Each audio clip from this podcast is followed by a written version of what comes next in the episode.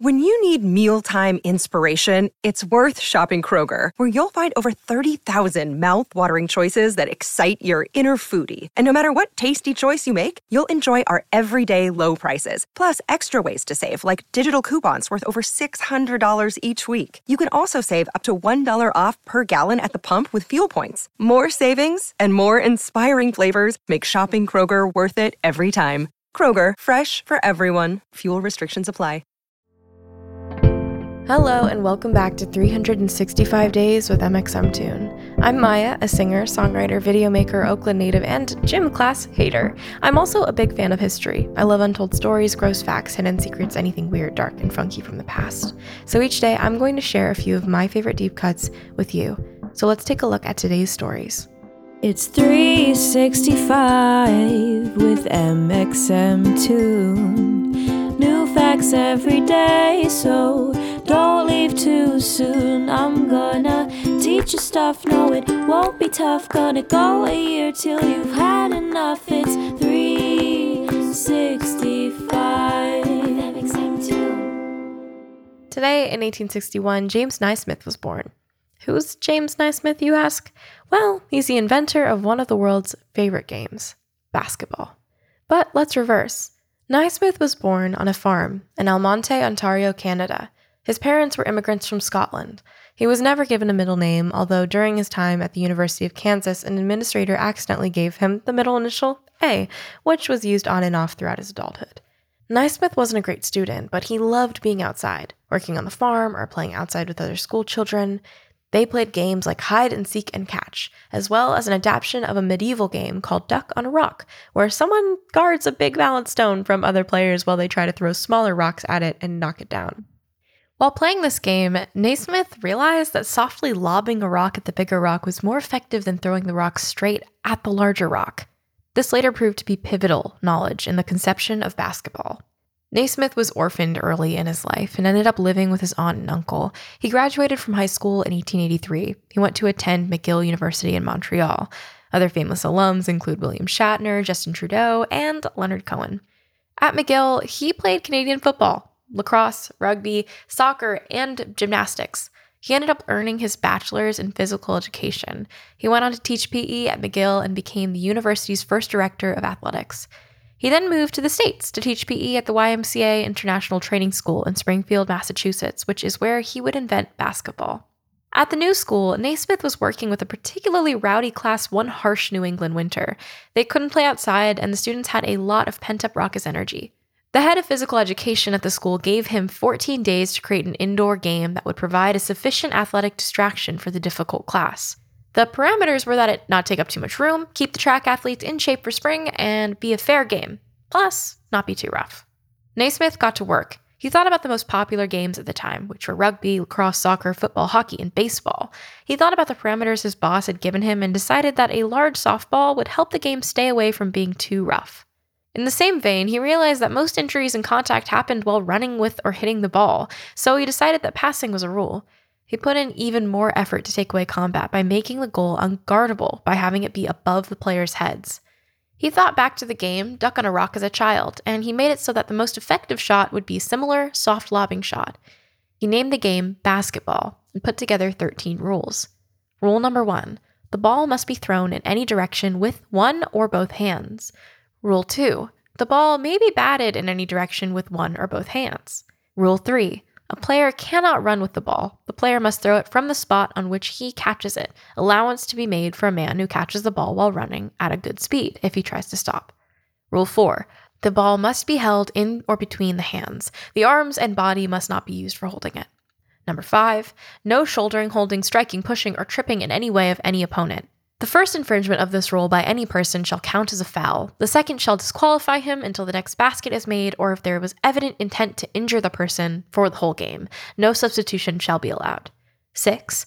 A foul is striking at the ball with the fist, violation of rules 3 and 4 and such described in rule 5. 7. If either side makes 3 consecutive fouls, it shall count a goal for the opponents.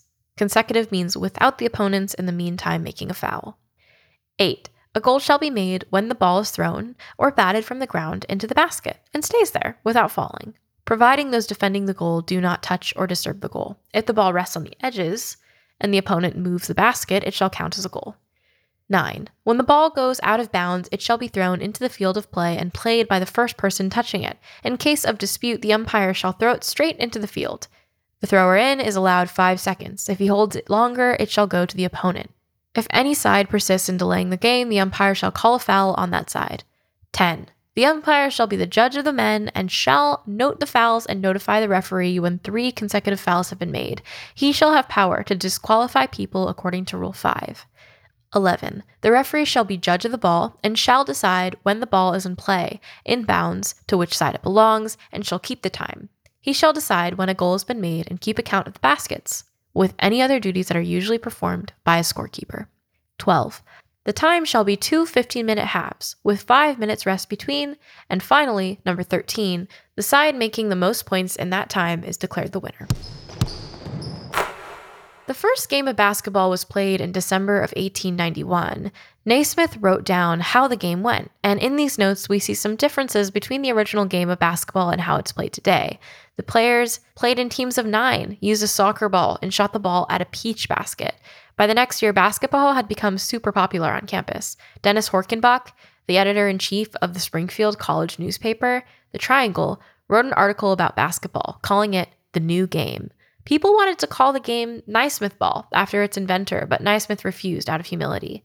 The YMCA introduced basketball to the nation the next year in 1893, and Naismith went on to create the first basketball program at the University of Kansas. In 1904, basketball was introduced as a demonstration sport at the Summer Olympics in St. Louis. At the University of Kansas, Naismith installed a series of coaches who would go on to become legendary in the sport. His first coach was Phog Allen, who coached early basketball greats Adolph Rupp, Dean Smith, and Ralph Miller. Naismith worked at the University of Kansas for almost four decades. 1936 became an official event at the Summer Olympics in Berlin. Naismith held the honor of handing the medals to the winning countries. United States won gold, Canada won silver, and Mexico won bronze. He retired from the University of Kansas the next year. He died in Kansas in November 1939 at the age of 78. Naismith has one last surviving grandson today, also named James Naismith.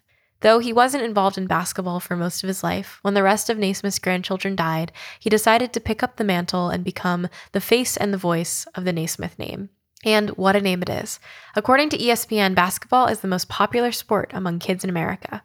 Now that is a legacy.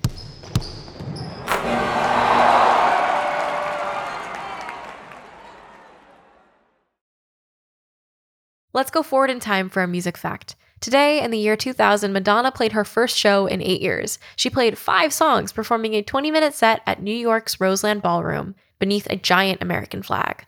All of the songs were from her album Music, which had been released a month prior. She was wearing a tight black vest bearing a sequined name of an 18 year old singer. The name? Britney Spears. The reason? Madonna says she worships the younger star. And for our final segment today, I'm going to be going into my own photo archives to see what I was up to on a November 6th in my life. So on November 6th, 2019, I was touring and I went to Canada and I was really excited because I had a special guest who was coming to the show that day. And her name is Amanda Rach Lee. She's a YouTuber, a vlogger, a bullet journal, a bujo um, guru, if you will. She is super, super amazing, such a talented visual artist and also makes her own bullet journals for her audience and everything. But Amanda and I, for as long as I have ever been online, have been compared to each other because we look somewhat similar to one another. so I met her on um, November 6, 2019 for the first time, and we took a selfie together. And we didn't see the similarities until we took the photo together and we were like, oh, yeah, we kind of do have the same face. but how often is it do you get to meet like one of your doppelgangers? It's pretty rare. So it was super nice. And she's such a lovely person. And it was such a nice, joyous moment to meet her. That's all for today. Thanks for going back in time with me. And remember to subscribe wherever you listen to podcasts so you can come back tomorrow for more facts from yesterday. It's 365 with mxmtoon. New facts every day, so don't leave too soon. I'm gonna teach you stuff, no, it won't be tough. Gonna go a year till you've had enough. It's 360.